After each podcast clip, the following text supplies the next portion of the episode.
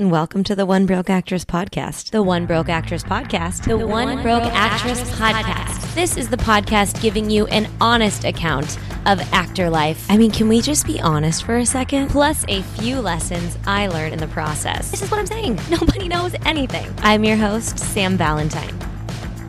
Oh, hi, listeners. What's up, guys? It has been a few months since we last released a podcast episode after we wrapped season three, and I am so happy to finally share with you season four. It has been two, three months in the making, and I couldn't be more excited. Um, there is lots of cool stuff going on with the podcast this season, um, with One Broke Actress, and uh, with myself, which is really fun. So I'll give you like a really short update, but if you want to fast forward to the interview itself, please feel free. Um, but hi, guys, Sam here. I hope you enjoyed our new intro. Of course, Maggie Zabo's song underneath it, as always. Um, I'm engaged, which is crazy. Uh, so that's kind of like a personal life update that's happened since we last chatted. There is some cool stuff going on with my acting career. If you follow me at Sam Valentine, you'll have seen a really cool commercial and uh, and a TV spot that I got to do since we have last talked. And uh, and I'll share more with you as the podcast goes forward with some cool things that are happening. So that's all very selfish of me to share, but for you guys with One Broke Actress, I am so excited to announce that I am now working with a media company. I'm working with Laurel Canyon Creative, an incredible media and social media company run by a very, very amazing group of women. And they are helping me out. We are working on fixing up the old blog page. I hate calling it a blog, I've always hated that word. It sounds so lame. They're going to help me with my website. That sounds better. And um, they have also, Cecilia, especially their founder and CEO, has been incredibly helpful with this season of the podcast. So you'll probably see a few more emails, a few more things organized. It's going to be very streamlined. And thank you so much, Laurel Canyon Creative, for coming on to the podcast. Um, you guys should check them out on Instagram because they are doing some really cool stuff with socials in general and branding. And, uh, and keep an eye out because you will hear from them again soon. The podcast also has some tricks and turns in its sleeve this season. You'll notice some different kind of questions, um, along with the usual of everything you want to know about the ins and outs of this business and everyone's journey. But we're also going to have some little bonuses along the way that you'll find out more about next week to keep up with all of this, this is right. This is where I'm going. Can you tell I haven't done this in a minute? To keep up with all of these things, um, along with rating and reviewing and subscribing to this podcast, all of which I sure hope you've done, that you should go on onebrokeactress.com and sign up for our mailing list because we're going to be sharing extras and freebies and special stuff for everyone on that mailing list all season long. So, one, the number one, brokeactress.com. Click subscribe there as well. Sign up for the mailing list and I'll send you some stuff. And then you can email me back and we can be like, pen pals. Okay, that was lame. Let's get into the episode. Guys, Dana Powell is a bad ass actress. You might know her from Modern Family, from a recent episode of The Good Place, from other episodes of so many shows Curb Your Enthusiasm, Blackish, Clipped, Mom, Veep. Shall I go on? She is one hard working woman. Also, did you see Bridesmaids? I bet you saw Bridesmaids. She was also in that movie. Dana is also crazy from the same college as me, and we have never talked before. So it was so cool to sit down with someone who came from the exact same space to LA that I did, who had a totally different journey and has so much upwards momentum, but also an incredible down to earth aspect. I could go on and on about her, but I'll just give you a super quick sum of what we talked about, like things how unstable the industry can be and never really knowing whether or not your finances will be there, how her mentor's tough love got her through the rough patches, her perspective on auditioning and why she actually loves it, how having a kid has changed her entire perspective on life and her career choices, along with how acting and auditioning should not be the only thing to make up your identity, that is very important. And she'll also tell you about the fuck you flame, which is something I've just pocketed since our interview and taken with me. Dana was my first interview I had this entire season, so if things sound a little rusty, as they might with this intro, that is why. But um, you are going to love her. So listen all the way through to the end to catch our notes on the back end. Guys, thank you so much for tuning in. And without further ado, please enjoy Dana Powell. Do you have like a time you remember the first time you were into acting? Like it struck you? Well, my when I was in high school, no, because I was very very shy. When I was in high school though, my mom wanted me to audition for the school musical, mm-hmm. which was Fiddler on the Roof. And I auditioned and didn't even make the chorus. And so she made me go back every day after school and ask the choir director if anyone had dropped out. And so finally Your mom is like a networker. Yes. Where was this? In Springfield? Yeah, Missouri? Hillcrest High School. Oh my god!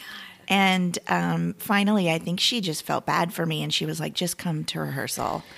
And so I got, I had one line in the chorus, and I said it so fast. The cameraman, if you see the old VHS, because I'm ancient, the VHS, he like swings from side to side trying to find me, but I talk so fast he couldn't.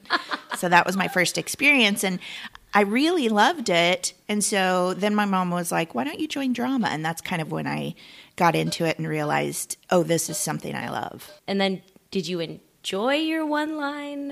Or was this Yeah. just for your mom? No, I did. I enjoyed it very much. And so I joined, I did drama in high school. And that's when I fell in love with it and knew that I wanted to do it more. So I told my parents I wanted to go to college for theater. And then my mom was like, oh, well. I think she regretted. How did you tell? Did you think they were going to have a good reaction? Yeah, I didn't know that they would really care. Um, but they were like, yeah, no, that seems like a dream. So I paid my way through school. And then after school, after college, I got a job. They were like, okay, now it's time for you to stop dreaming, you know, and kind of get a real job. You know, that Midwest Uh-huh. Yeah, yeah. mentality of Like that was fun. And yes, insurance and all that. So I got a job at KSPR 33 in Springfield, and I was editing the nighttime news and rolling the tapes. That's how we did it back then. in the covered wagon days. and then my boyfriend at the time called me one day and was like, "Hey, this dude I went to high school with uh, was touring with Les Mis in Germany and had a heart attack on the sidewalk." And my boyfriend at the time, he had finished his master's in theater and he was selling cars with his master's. And I was working at the news station and he was like, we can't do this. We gotta and go. He, yeah, we got to go. And he said, I'm leaving in 30 days. I really hope you want to come with me. And you meant LA. Uh huh. Okay. And I always said I would never go to LA Why? because I thought it was only for pretty popular people. Some days it feels like that. I, it is, yeah, some days it does. But I definitely thought there's no way I'll ever make it in LA. Um, but I wanted to be with him. So I told my parents, you know, we had been dating for three years. And I said, this man thinks I'm very talented and I think he wants to rescue me from this town. And I, he wouldn't marry me before we left. He said he wanted to make sure it wasn't a college relationship. Oh wow. And I was like, okay. So I told my parents he's going to dump me when he rescues me you think he's gonna bring you out here and then dump and then you? dump me. Yeah. And so I, told, I, I said, please don't let me move home for a year. And of course, my mom was like, you can come home whenever you want. but I was like, no, please don't let me move home for a year. And then we were out here for a few months. He did ask me to marry him. We're married and we have a child. We've Oh great. So it wasn't just a college. It wasn't. It's been almost 20 years now. Congratulations. Yeah. It's been over 20 if you count dating. I'm skipping ahead a lot here, but do you feel like being married in this town has made your life easier or harder? Oh, I think easier for sure because you have that person to go home to and be like, what is happening with my life? You know? And also he's in the industry. He's he when I met him, he was an actor and he got his master's in direct he did his thesis in directing. Did you go to Missouri State too? Uh huh. Yeah, we met in Missouri State. We went to the same college, guys. No deal. Yeah. It was called SMSU when I was there. Oh yeah. Now it's MSU. But um, he works behind the camera. He's a producer. So when I go home and complain about things, he gets it. Even though sometimes I'll say production people, actors aren't their favorite. Will we really make or break the day? Yeah. I, always asked him one that. time, I was like, Do you tell people right away you're married to an actor or are you embarrassed? I bet his answer better have been right away. His- Love her. Yeah. His answer was, Well, he tells people now. I always say my boyfriend's a writer, and my fiance, I, I'm, it's new. It's new. Congratulations. Thank you. Yeah. Um, I always say that I love that he is in the business, that he understands what's going on, but that we don't have the same set of problems. Yeah. I What it, and what how is he in the business? He's a writer. Oh yeah, you Yeah. said that. Yeah. That's awesome. Yeah. So he, gets, it. But like when I'm sad about something, his sadness is different about Yeah. I feel like writers too, writers and production people too, they're a little more grounded than us. Yeah, So we need that. we need it. I need Yeah. that magnet to bring me home. I have a lot of friends that are married to other actors and I'm always like, I don't know how you do it. I'm fascinated. Yeah. I want to interview like a slew of them and get I their know. tips. It's crazy. I am way too neurotic. Me too. Yeah, I'm a train wreck for sure. oh, all the time. yes. Total mess. Constant. So in that first year, what did you do? And I like like details. Did you you got here, how did you find a place? Did you join an acting class? Did you like have seven part-time jobs? Like how did you survive? Yeah, when I first got here, like immediately when I first got here, a week or so after, back then we all did temp jobs. So mm-hmm. my first temp job was at the Academy of Arts and Sciences, Oh. television. Tight. Yeah, so I was like sending out letters and invitations to Carol Burnett, and I just and I just thought that was so cool. Michael J. Fox. I wish temp jobs were still like a thing. I feel like they don't They, exist I guess much anymore. no, people don't do them as much anymore. But um, sounded fun. yeah, I was just stuffing envelopes there, and I I took a piece of letterhead because it has an Emmy on it, Uh-huh. and I wrote a letter to my baby sister and said someday I'm going to win one of these. Oh my god, that's Yeah. so cool. So I started working right away. We had moved out here and stayed with a friend of my husband, my then boyfriend's, um, for a little bit, and then found a place. Westside Rentals. I think people still use that. It's the best. It's a great tool to find a place. you and your friend all share passwords. That's what Exactly. we always did. I think it might be free now. Oh, is it? I don't know. I'd have to check, but I think someone told me recently that it's now free. It's a great resource. It's so good. Yeah. So we got a place and to begin with, he sort of started pursuing his thing and I had a regular corporate job. Um, so I had a regular corporate job for about four years, but what I did do when I first got out here was immediately jump into improv classes. Okay. So I started interning and taking improv at iOS, which is now gone. I know. So sad. It was my first improv class too. I picked it because it had a bar. Oh, amazing. So I started there interning. Angela Kinsey was my boss. Um, yeah, it was just great. And the way the theater was set up then, I was in the box office, but the box office door opened up to the stage. So I was just watching shows constantly, which is a great way to learn. You see the good, you see the bad. You see it all in there. You have the facts of improv. Is that cool? That works. Yeah, yeah, yeah. um, yeah, so that's how I kind of got started was just having a corporate job and then training. Okay. Yeah. And then what? Do you So- find an agent? Did you? And mm. also, who did anyone tell you along the way? Like, here's what you should probably do next. Because I'm fascinated how people find their way. Because now I can Google Sure. ten thousand actors articles and look up people's opinions, and we have podcasts like this. Yes. How did you figure out what the fuck you're supposed to do? I have I've talked about him like 3 times this week. He's going to give me a hard time, but I have a mentor of sorts. Um, his name is Eric Stonestreet. Oh. He plays my brother Cam on Modern Family. Have you guys ever talked about the fact that he is supposed to go to MSU on the show, and you went there? Yeah. Oh, yeah. For Oh, yeah. sure. yeah. He definitely, when they were sort of like creating the character, he didn't want the character to be from Kansas. So he chose, because Missouri is close and he doesn't mind making fun of me. So, so it's, it's funny you say that because um, his friend that he initially read the audition with, Matt Corboy. yes. Yeah, I love Matt. He was on the first season of the podcast. Oh my God, I love Yeah. Corboy. Yeah, yeah, He's yeah. so handsome. he's so that lovely family too. is gorgeous. I know, I love them, and his son. Oh, I love them all. Yeah. Yeah. That's how I met Matt through IO and Eric and all Okay. of that. Yeah. Connecting Um, the dots, guys. Oh my God. It's a small, small world. It is. That's why, you know, people say don't piss anybody off. It's the truth, man. so true. Yeah. It's so true. Okay, so he's been kind of your mentor. Yeah, Did you meet him before? I met him way before. Yeah. Um, I've known him almost 20 years. Oh, and he, I was in an improv class in the early stages still, I think like maybe level three.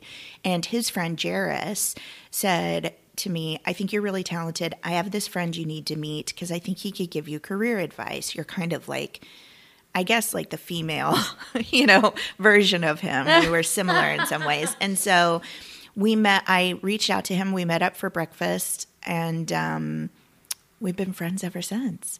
And so he definitely has always given me some tough love advice, but he kind of was like, yeah, here's what you kind of need to do. And um, I continued taking classes. And then through being seen, I, I just want to say right off the bat, most of my career, I've not had an agent. Like Wow. I've been hip pocketed, uh, you know, different things. And Will so you explain what that means real quick? yeah, so that means when an agency they don't sign you, they just kind of put you in their pocket and toss you out every once in a while to see if somebody bites. So they're kind of waiting for you to hit something and then, you know, whatever. So they Ugh, I- I hate it, by the way. It's not great. It feels shady. it yeah. It basically they're waiting for you to hit it big and then they'll take you on. It's like a, a convenience client. They're- yes, they're not interested in developing you or building your resume, um, which I found out later because I did sign with them later. And then the reason I left is I got a manager and she was trying to submit me for a co star. And the agency was like, that'll make me $50. My, my agent at the time, he was like, I'm not interested. You can, you can submit her if you want. And I was like, what? And so that means this whole time you had opportunities that you missed out on Uh-huh. Yeah. too. That is so frustrating. Yeah, because it's pretty uncommon for somebody to just right away book a series regular. In what world? Yeah. So you have to build, Yeah. you know, and they weren't interested in building because I was testing for things and I was getting close to things. But if I had had a fatter resume, maybe I would have booked them, Right. you know, Yeah. who knows? So did then how have you how has he kind of mentored you in that like is he like on self submission type stuff or No, he you do it just gave me. agent? I would ask him advice on. I read auditions with him sometimes, so I would see how he prepared. Um, and he gave me a lot of advice. Like I said, tough love over the years. But you know, there were times where I would get frustrated, and you say, "I don't know." What am I doing with my life? I think I maybe I need to quit. This isn't working out. And when I said that to him, I think you feel like your friends are going to go, and maybe you want them to go, No, you're talented. You're going to be all right. Just push through, you know. that conversation you can hear in your head Yeah, and memorize and repeat it to yourself later. every six weeks. yes. That's not how it went down with him. He went, okay, then quit. Yes. And my knee jerk was, what? No. And he's like, well, then don't. Like, you know, don't, he was like, if you want me to build you up, I'm that I'm that's not my job. You know, if you want to quit, quit. And it just taught me right away, like, yeah, don't play. It's like throwing out the divorce word. Don't play around with that. If you're in it, you're in it. And you'll kind of know, you will know in your heart when you're done. And the fact that when he said, okay, quit, and I went, what? I was like, oh, yeah, no, I don't want to quit. Yeah. I don't even believe that. Yeah. So it was an it was a good lesson. Maybe could have been nicer, but Sometimes you need it. yeah. Sometimes you but need I it. definitely call him with questions business wise a lot. He's very business savvy and That's so um, cool. And he's given me advice about, you know, one of the things I always repeat in every interview that he told me that was so helpful. He said, you know, you want to think think about your think about a rocket and an airplane. How do they go into the sky and how do they come down? Which do you want your career to be? And I'm like, well, the airplane, I want longevity. And he's like, exactly. You know, this is this is a this is a marathon, not a not a sprint. And I think it's really hard, especially when you're young and you're out here and you're excited and you're just getting started and you jump into classes and you jump into everything you can and you're self submitting every day.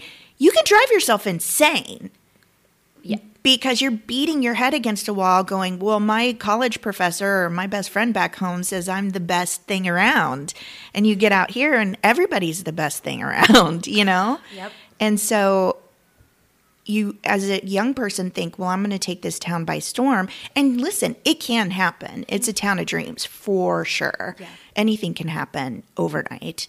But usually, if you look a little closer at that overnight success, it's got a good 10, 15 years behind it. Yeah. And Yeah. what's that saying? Like, I was an overnight success over the past 10 years. Or something like Exactly. that. exactly. Yeah, I wish I wish that that would have been taught to me before I came here. I don't know exactly how that would.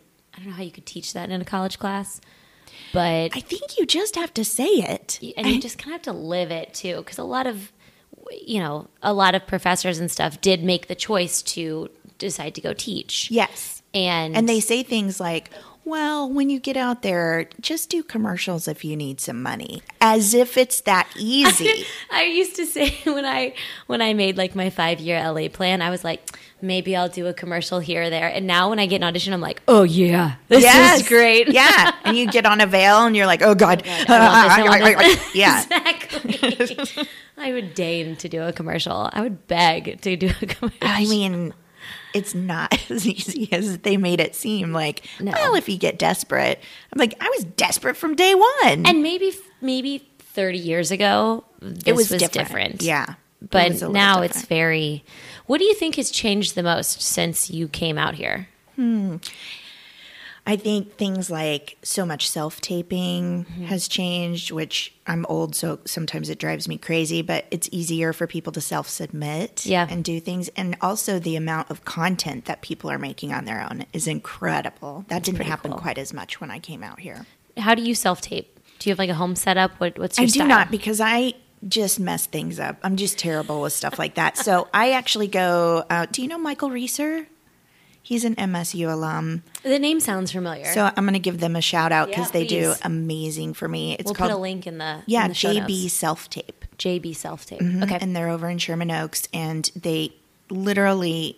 They're kind of like 24 7. I can text them at any point and be like, I need this in in three hours. And they're going to get it. Amazing. And all I do is go read my audition. They handle everything else. They send it to my agents. They put it all together. Like they Oh, put that's title really cards. nice. It's so much easier than the 12 hours I would spend doing it myself, and it would still be horrible. Isn't it funny? It's like a 30 second audition, and then I'm like, I have to edit it in iMovie. I have to know. I have to send it WeTransfer. I, have I to, just can't. I don't have the time. I agree. I don't think anybody does. mental patience. No. Also, I don't want because I'll rewatch it. I'll be like, oh, maybe I should just do it one more time. Yeah. I will rip myself to shreds over something like that. yeah. I So having them to be like, no, it's good, or let's try it one more time is really nice. I'm intrigued with how different people handle self tapes because they are like the new thing yeah, it's happening a lot now. for big stuff too. Yes, totally. And the thing that always made me weirded out about it is my agents and manager are going to watch it. And there have definitely been times my manager, I love her to death. She's I wouldn't say she's an I love you woman. She's just like straightforward. Mm-hmm. And there have been times where she's been like, I'm not going to submit this. This isn't great. You know what though? Cool. I appreciate it. There are some auditions I wish I could take back. Oh from my, God, you're not kidding. And you worry too, you know, constantly we see celebrities' audition tapes come out. And I'm like, Oh, that's going to happen one day. Oh no, I haven't even thought about that. Oh, I think about it. Oh, great. Yeah. Every time I Google audition tape, the first one that comes up is Rachel McAdams' notebook. Every single oh, time. Oh, really? Yeah, every single time. I'm like, I don't ever want my auditions at You, you, there's a freedom that comes with auditioning and your agents and manager not being there, and you know they're going to get feedback. And I always, I do my best to prepare and do a good job. But when you know they're going to watch it before they send it, Yeah. it's a different feeling. it's true. Yeah. And actually, for some newer actors, it might be a good thing because then they can get more eyes on their auditions. I will say to have, and then the people who are on your team will give you feedback. And but then it's like a double edged sword. Like, how much of non-casting, non-actor feedback do you, Do you want to want? take on? It's a, I've struggled with that too. It's a weird thing because I feel the same way about some classes and stuff. I don't, one of the reasons I think I work as much as I do, A, I'm very lucky, I'm very blessed. I am aware of that. But also, I think it's because I focus very specifically on who I am. I'm selling me as a very specific individual. So when I prepare for an audition and stuff, my reads, I know nobody else is going to read it like me. And I've been in classes and gone to coaching before where they try to beat that out of me, like to do it quote unquote right. Mm-hmm. And I don't really care about doing it right. I want them to see the best version of me because that's what I'm selling.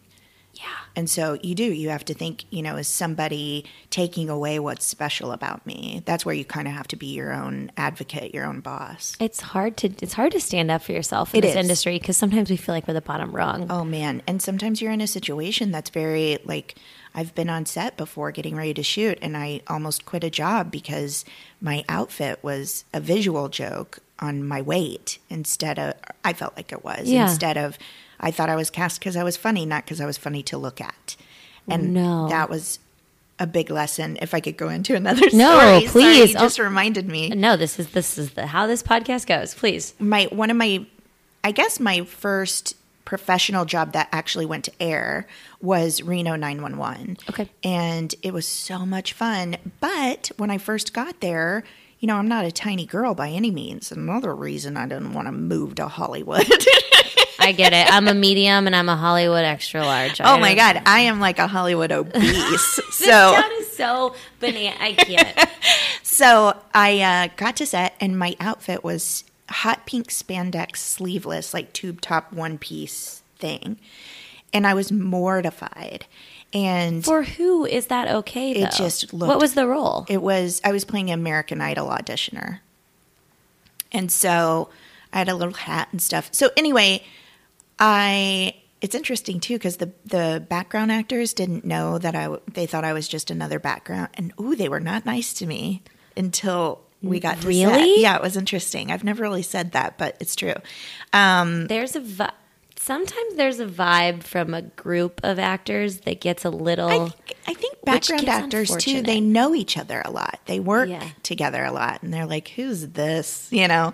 I mean, if there's one thing we could learn from all of the stuff we live in is that like all of our lives are so complicated enough. Like, Can we mm-hmm. just be friends Can we just support each other in like the And smallest also, way? You don't know who somebody is or No. where they're going to be in three years, two No, years, I have- four I- months.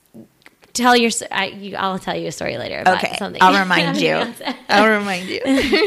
um, so we were going to lunch, and uh, I changed out of it because I was not going to let anybody see me in that until they, I had to. I don't want to eat in that. Yeah. So I was walking across the lot to grab lunch, and um, Tom Lennon and Ben Garant came up. I ran into them, and they created the show, Lieutenant Dangle, and I forget what Ben's name was on the show. But anyway, they were like, "Hey, Dana," I was like, "Hi," and they said, um, "How are you feeling?" And I was like, "All right."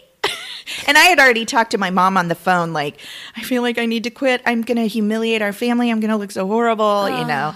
And this was my first big job that I knew was going to be on the air. And so they were like, "Oh, um, is it because of your outfit? How are you feeling?"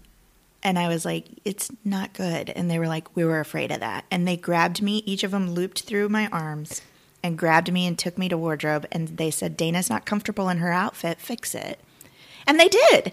Wow. And as a result, it's such a memorable, fun. It's I had such a hard time taking it off my reel. I mean, whenever I run into them, they're like, "That's one of our favorite things." You know, it was That's it was amazing. amazing. It was such a good time, and I learned then. Like, and Eric has told me too. Yeah, stand up for yourself. If you need to be comfortable to do your job, It's so true. Nothing if- is more distracting Exactly. than not than being aware of extra aware of yourself in a situation. Mm-hmm. And I think we get in these situations where we feel lucky to have a job and we just get bullied. So it's like if you're uncomfortable with your hair being up because of the real estate on the side of your head and neck, Dana, um, then tell then tell them you want some tendrils or you'd rather have it half up, half down. Like make sh- be your own advocate. You're not being a diva as long as you don't act like a diva. Just Yeah, say, yeah. I, I like I like my hair better down. Can I or whatever it is? yeah. Well, having an opinion is a tough. Sometimes it's so hard to be that person. In It that is. Even large celebrities. I knew of an incident where a, a famous actress was in a movie and she had signed on no nudity. And the day of the sexy scene, they tried to get her to do nudity. And she was big enough that she could go, I told you no. And guess what? Now I'm going home for the day. Oh, that is so baller. I love it. But Oh. I didn't feel that way. I had an audition uh, early on where the producer wanted me to look sluttier, and she, or the casting director, sorry, she unbuttoned my shirt in the room and tied it in a knot and marched me into producers before I had a chance to be like, "Why are my boobs out?" Oh, uh, uh, and it's like, well, when it when does it become my version of your character versus yeah, your character? Your- yeah, exactly. Oh my god. Do you ever feel as a woman in Hollywood too, how, what has your experience been in this? There's this whole Me Too movement, and then like the the openness of women are considered a diversity in casting, and like we're trying to get more of that. Have you had experiences where you wish you could have stood up more for yourself or others in the situation? I've been really lucky in that I haven't experienced that too much. I think probably just because of my personality and also I don't look like Charlize Theron. Like I don't think I'm- married and you know who cares.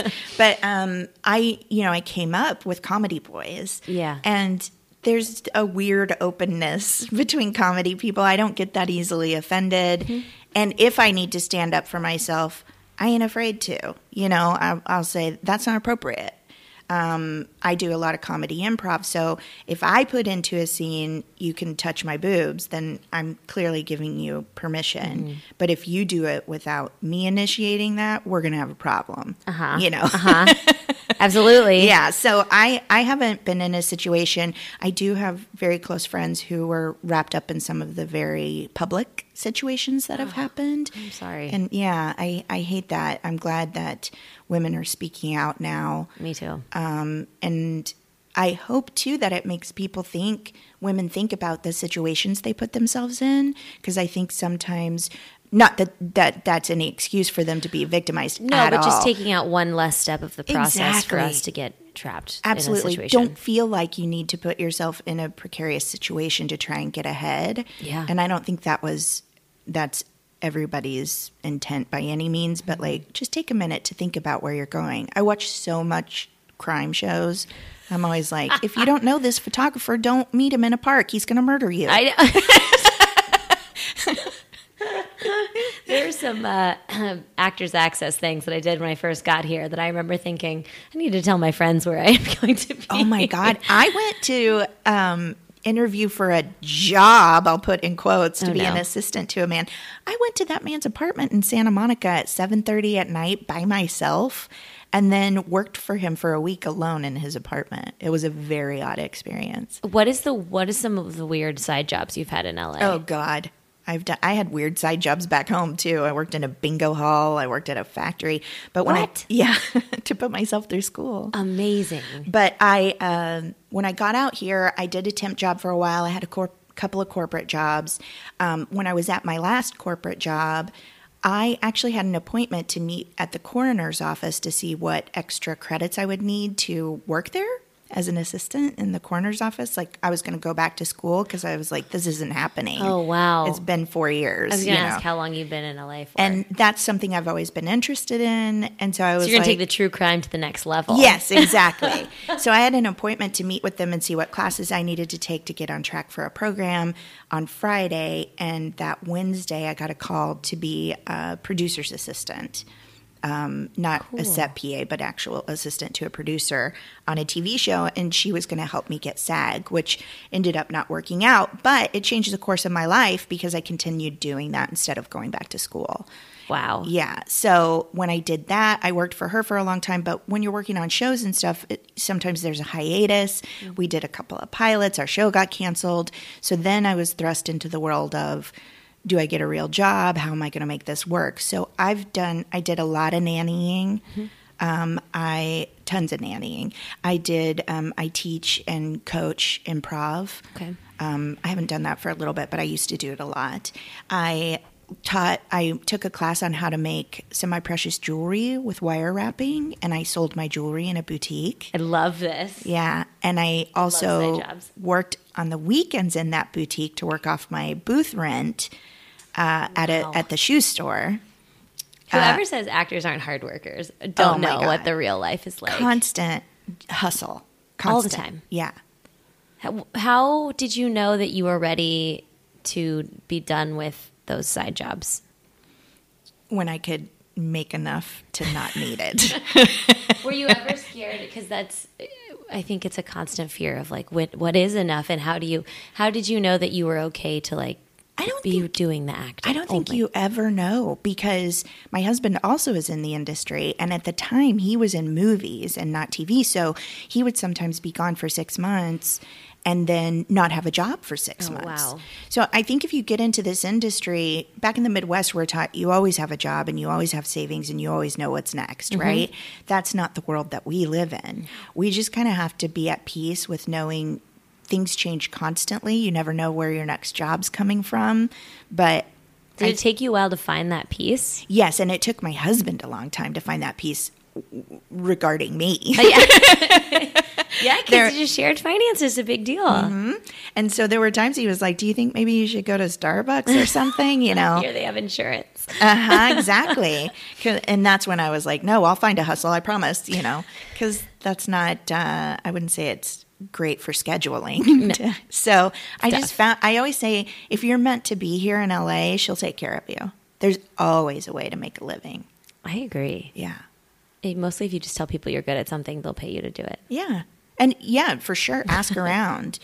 When people come out for the um, showcase for MSU, I always say, you know, use these resources. I got tons of moms that need nannies if that's something you're good at. Absolutely. I always say I should start a side hustle that's finding actors jobs. Yeah.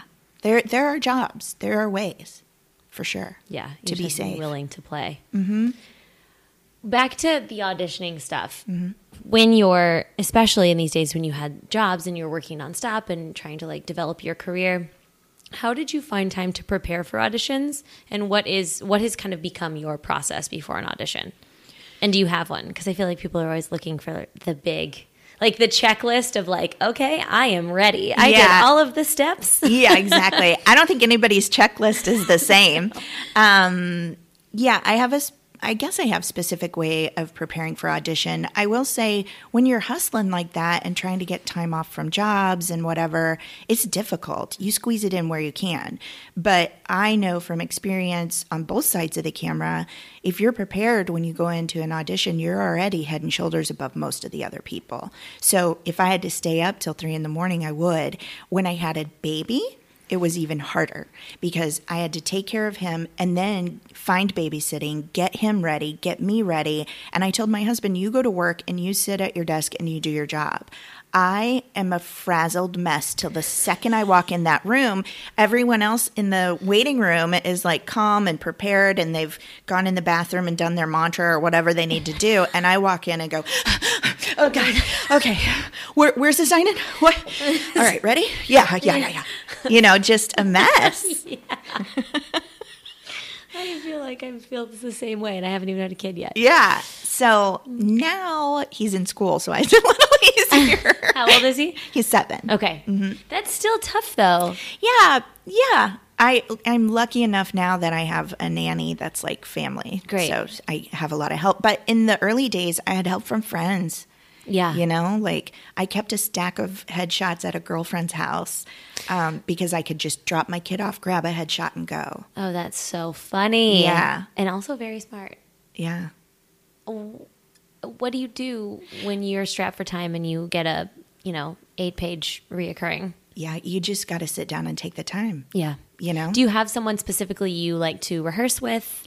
No, I I actually do a lot of I wouldn't call it coaching, but I help a lot of my friends with auditions. And I was also in the Groundlings Sunday Company, which we it requires a lot of cold reading and stuff. So, and I I'll talk about this later, but I like auditioning for very specific reasons. Listen, if I didn't have to, that'd be golden, but I do.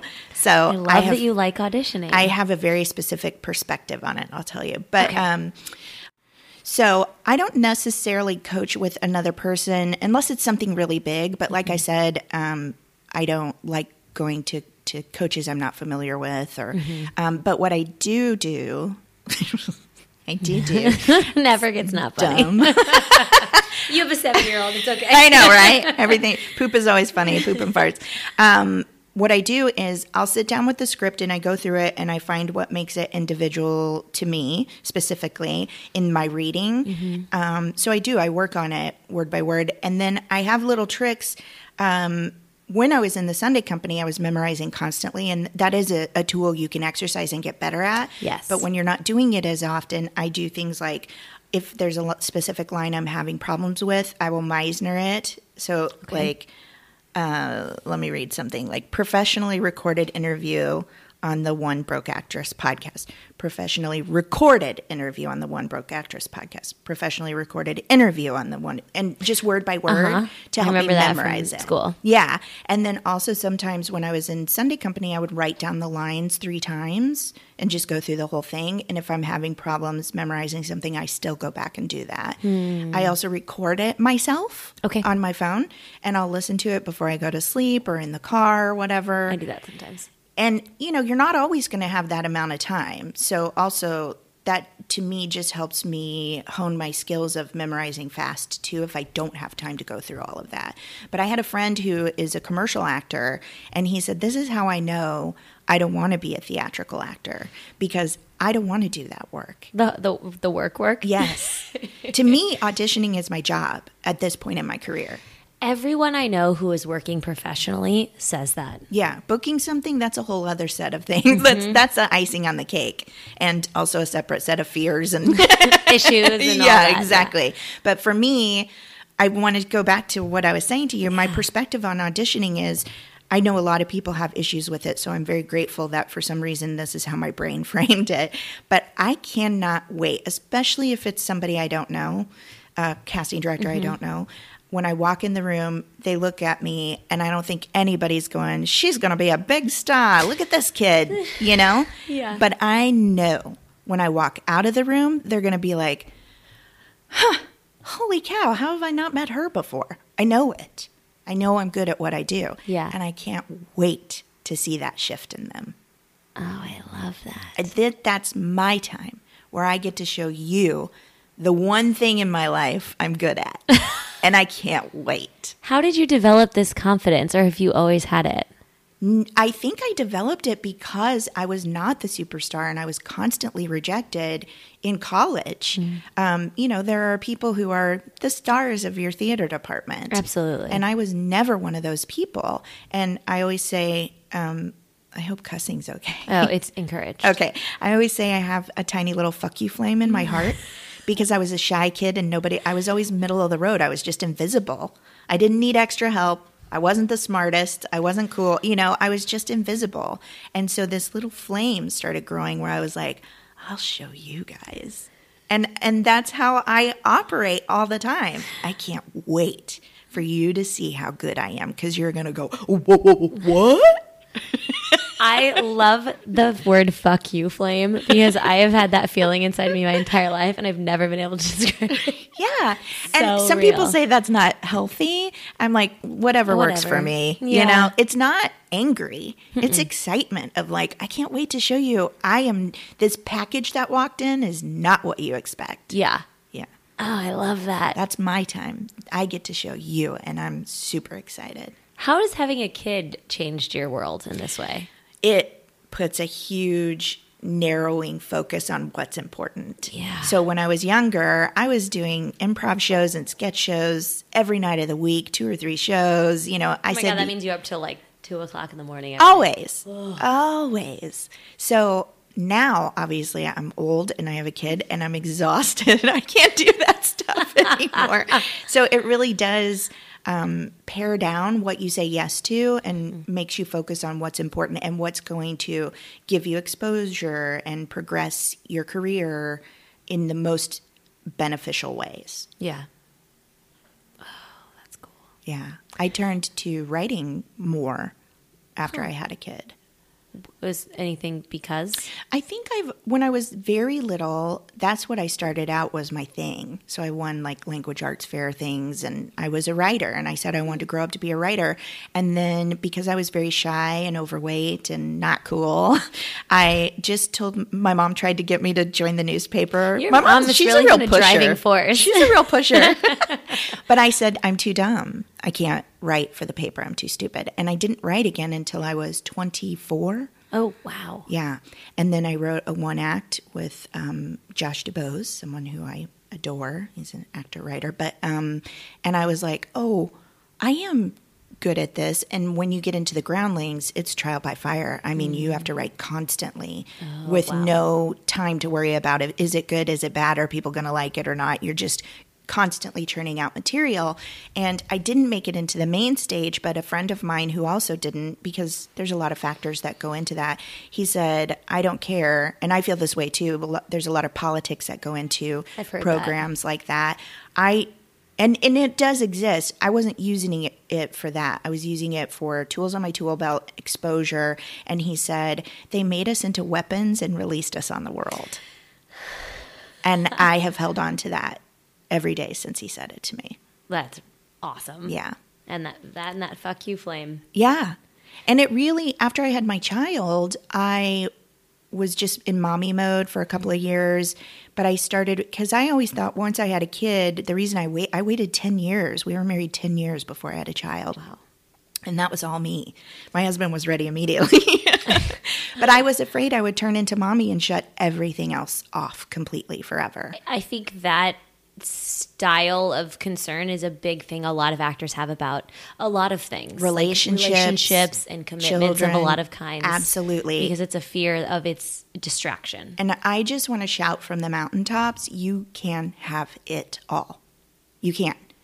Because I realized after a couple of years, I said to Dan Tipton, um, that's my husband. You haven't met him. I call him by his full name. It's weird. I, i know. love but, that you know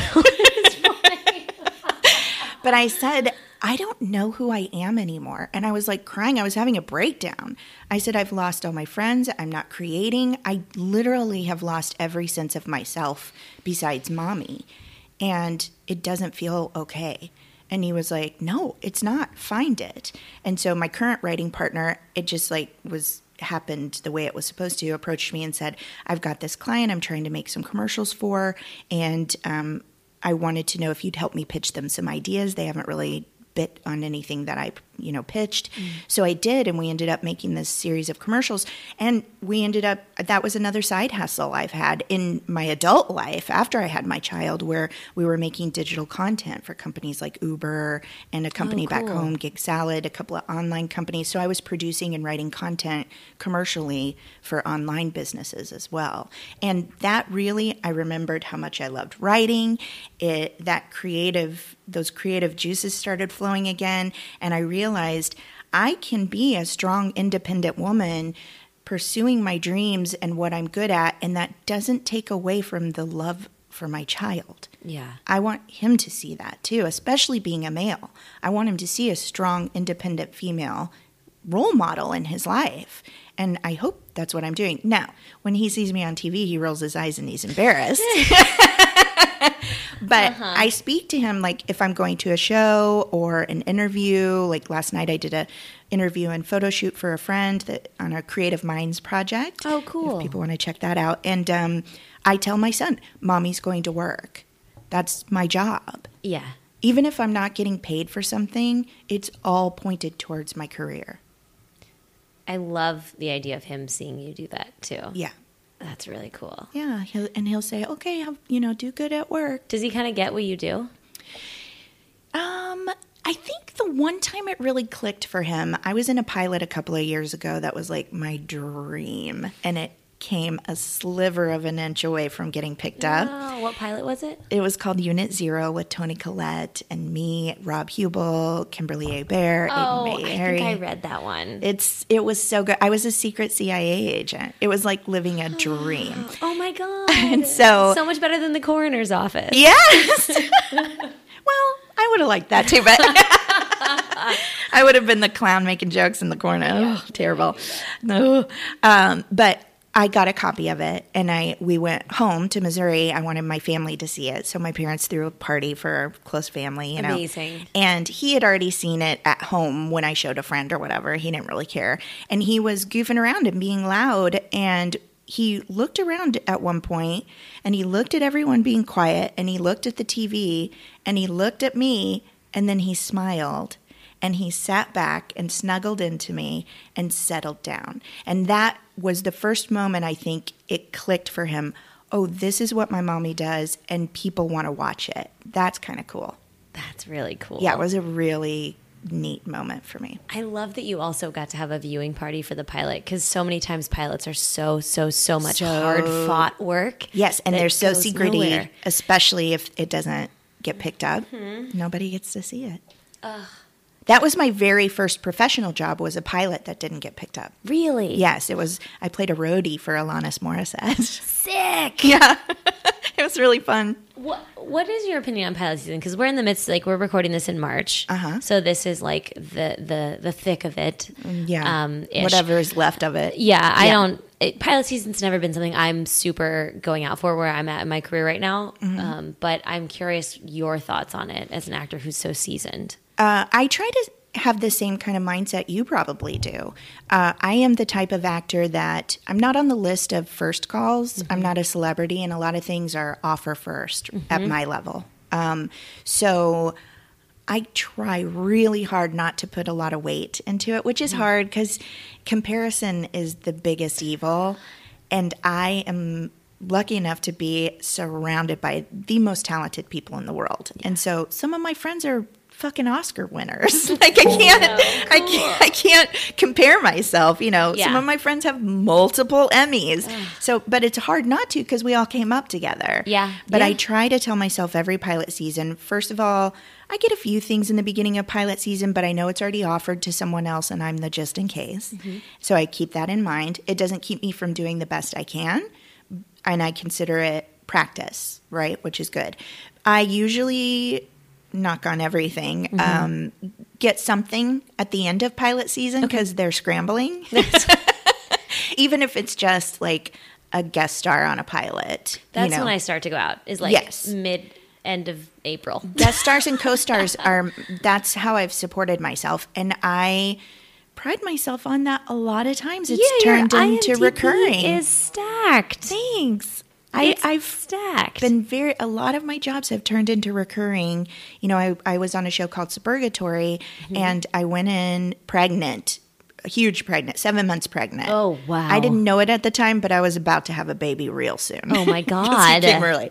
So um, I it wasn't for a pregnant woman. I auditioned with every normal woman ever. Uh, I did get the role, and I ended up doing six or seven episodes. did you? But did you film it after you gave birth? I did do some after. Wow. Mhm. I did some before and after. Oh, cool. Oh, that's so cool. Yeah. Yeah, pilot season's such an interesting bird these days. It's it can make a person crazy. It's changing so much. It used to be the end all be all, but now shows are with all the cable networks and you know internet um, streaming things. It's kind of all year round. and now a lot of stuff that is really great is not casting now. Like a lot of Netflix and HBO and like the shows Oh, that I get the most jazzed about are, you know, not going to cast right now because they know that people are being offered and they're going to cast in like 3 months. Yeah. It's hard not to get crazy about it, but I think you just have to accept it for what it is and stay calm through it. Yeah. Because then if you do get an audition and you're like, what if this is the only one I have all season? You're going to be freaked out and not do your best. No, I've done that. mm-hmm. Mm-hmm. It's so easy to do that. Is there people other than the so obviously the improv world Mm-hmm. who have been a pretty big impact on you in your world? Is there like specific classes or coaches or anything like that?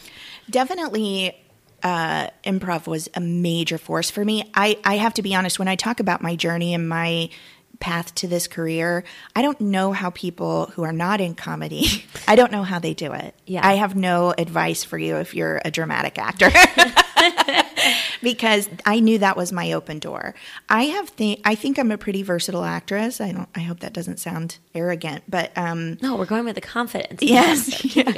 you have to believe in yourself because otherwise how will anybody else, you know? honestly. So um, I like to think I'm pretty versatile, and I do have a desire. That was one of the things I loved about that pilot. There was some drama in it too. You know, it was a dramedy, um, but I don't get that chance very often. And I knew that comedy was going to be my way in.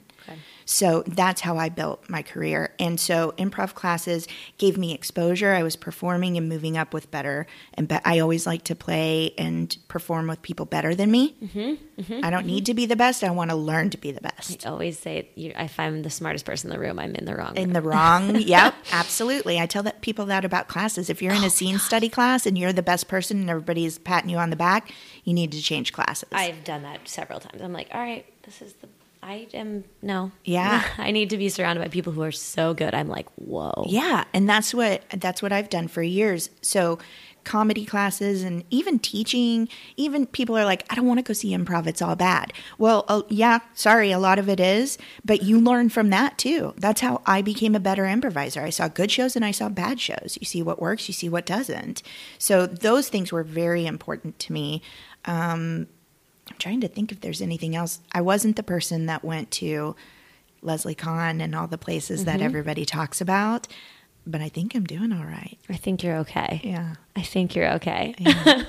I like to end on like some audition stories. If mm-hmm. there's anything that pops of like, oh my god, that was so bad. I wish it would have never happened, or like that was so cool. That was kismet. Do you have any any audition stories that were just momentous to you? Yes, I have one of each. Like, uh, one of my worst auditions was for Mad TV, and I was going to producers, so there were about 15, you know, executives in there. Okay, it was like the the later on in the process. Yes. And um, my scene, everybody was auditioning with the same scene. It had been on TV. My friend Crista Flanagan was in it. Oh, and, okay. Um, it was an orgasm, like there was an orgasm in the scene. And anybody that knows me, the best way to make me uncomfortable is be like, be sexy, you know, like, or, or an, at an audition, we're going to have you dance. I'm out, right? Oh my god, you we have a lot of common. So I thought I'm going to find a way to personalize this and make it my own. So I did the org. She was supposed to be her husband's asleep and she's kind of living out a fantasy. Well, I chose my living out a fantasy to make my fantasy man have a French accent. oh my god, great. It was a bold choice Did you you did this in the initial auditions? in the producers' auditions. so so I you had done it initially. You had done it before, I so you're doing sure. the same performance again for a Correct. Mm-hmm. bigger room. Okay. They were flipping through their script. They thought I was reading the wrong thing. They were so lost. They were so mortified. Their eyes were bigger than half dollars. And sorry, I'm so I was just you have to finish, right? I had ridden there with my friend Arden Myrin, who ended up booking it that season. Oh, she no. went in the room right after me. They were applauding her, okay, like clapping for her after I had made them so uncomfortable. I had to go back in there and grab my folder that I left with my headshot and script. Shit. At, while they were still applauding her, I was like, "Excuse me, excuse me, excuse me."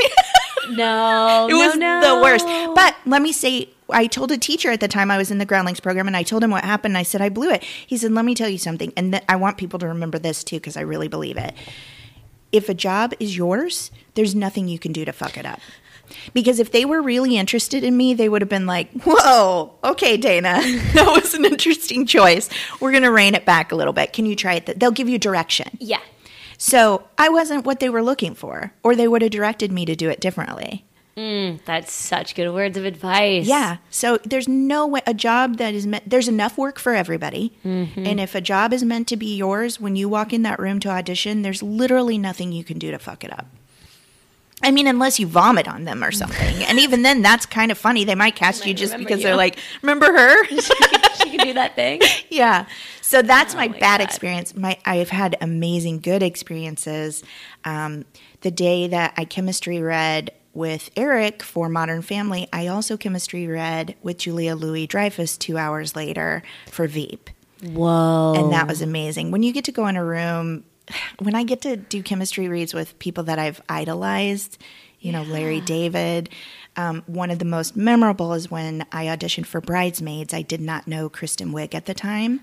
And we had to improvise a scene together. And I don't even remember what the scene was about, but we kept pushing our faces closer and closer and closer together. So the last like 30 or 40 seconds of the scene, our lips were touching while we talked. And I just remember we laughed so hard afterwards. And I remember thinking, how great is she that she doesn't know me from Adam and she was willing to go there with me. Oh my It was God. really, really fun. And also, she's just incredible. That's so fun. That's the auditions you want is when you're with. I think that some part of the reason auditioning feels so awful sometimes is because as actors we just love people and we love connecting and watching and being a part of something. And auditioning is can sometimes be so lonely. Yes. Yeah. So to be able to have those experiences where you you worked hard enough in the lonely space, you got to the point where you got Where to it's work not with lonely anymore. Fun people and remember that it's just so fun. Yeah. We had a blast. Those those are the kinds of things you remember forever. And those are, this career is so filled with extremely low lows and extremely high highs. And I think that's what keeps people coming back because man, when it's good, it's great. But when it's bad, it's rough. Yeah. You just got to push through. You've given me so many good sound bites. In this Yay! Uh, but do you have any other words of wisdom you'd want to leave with someone who is newer or has just moved to LA, especially from our little farm town of Yeah. Springfield, Missouri? yeah.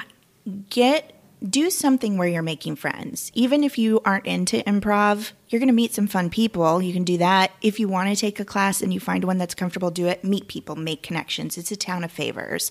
But my biggest piece of advice that i always say to young people is you come out here you hit the road running and you're banging your head against every wall you come up against don't think about acting and auditioning 24 7 or you will drive yourself insane. I have seen it happen to people and they burn out and they leave.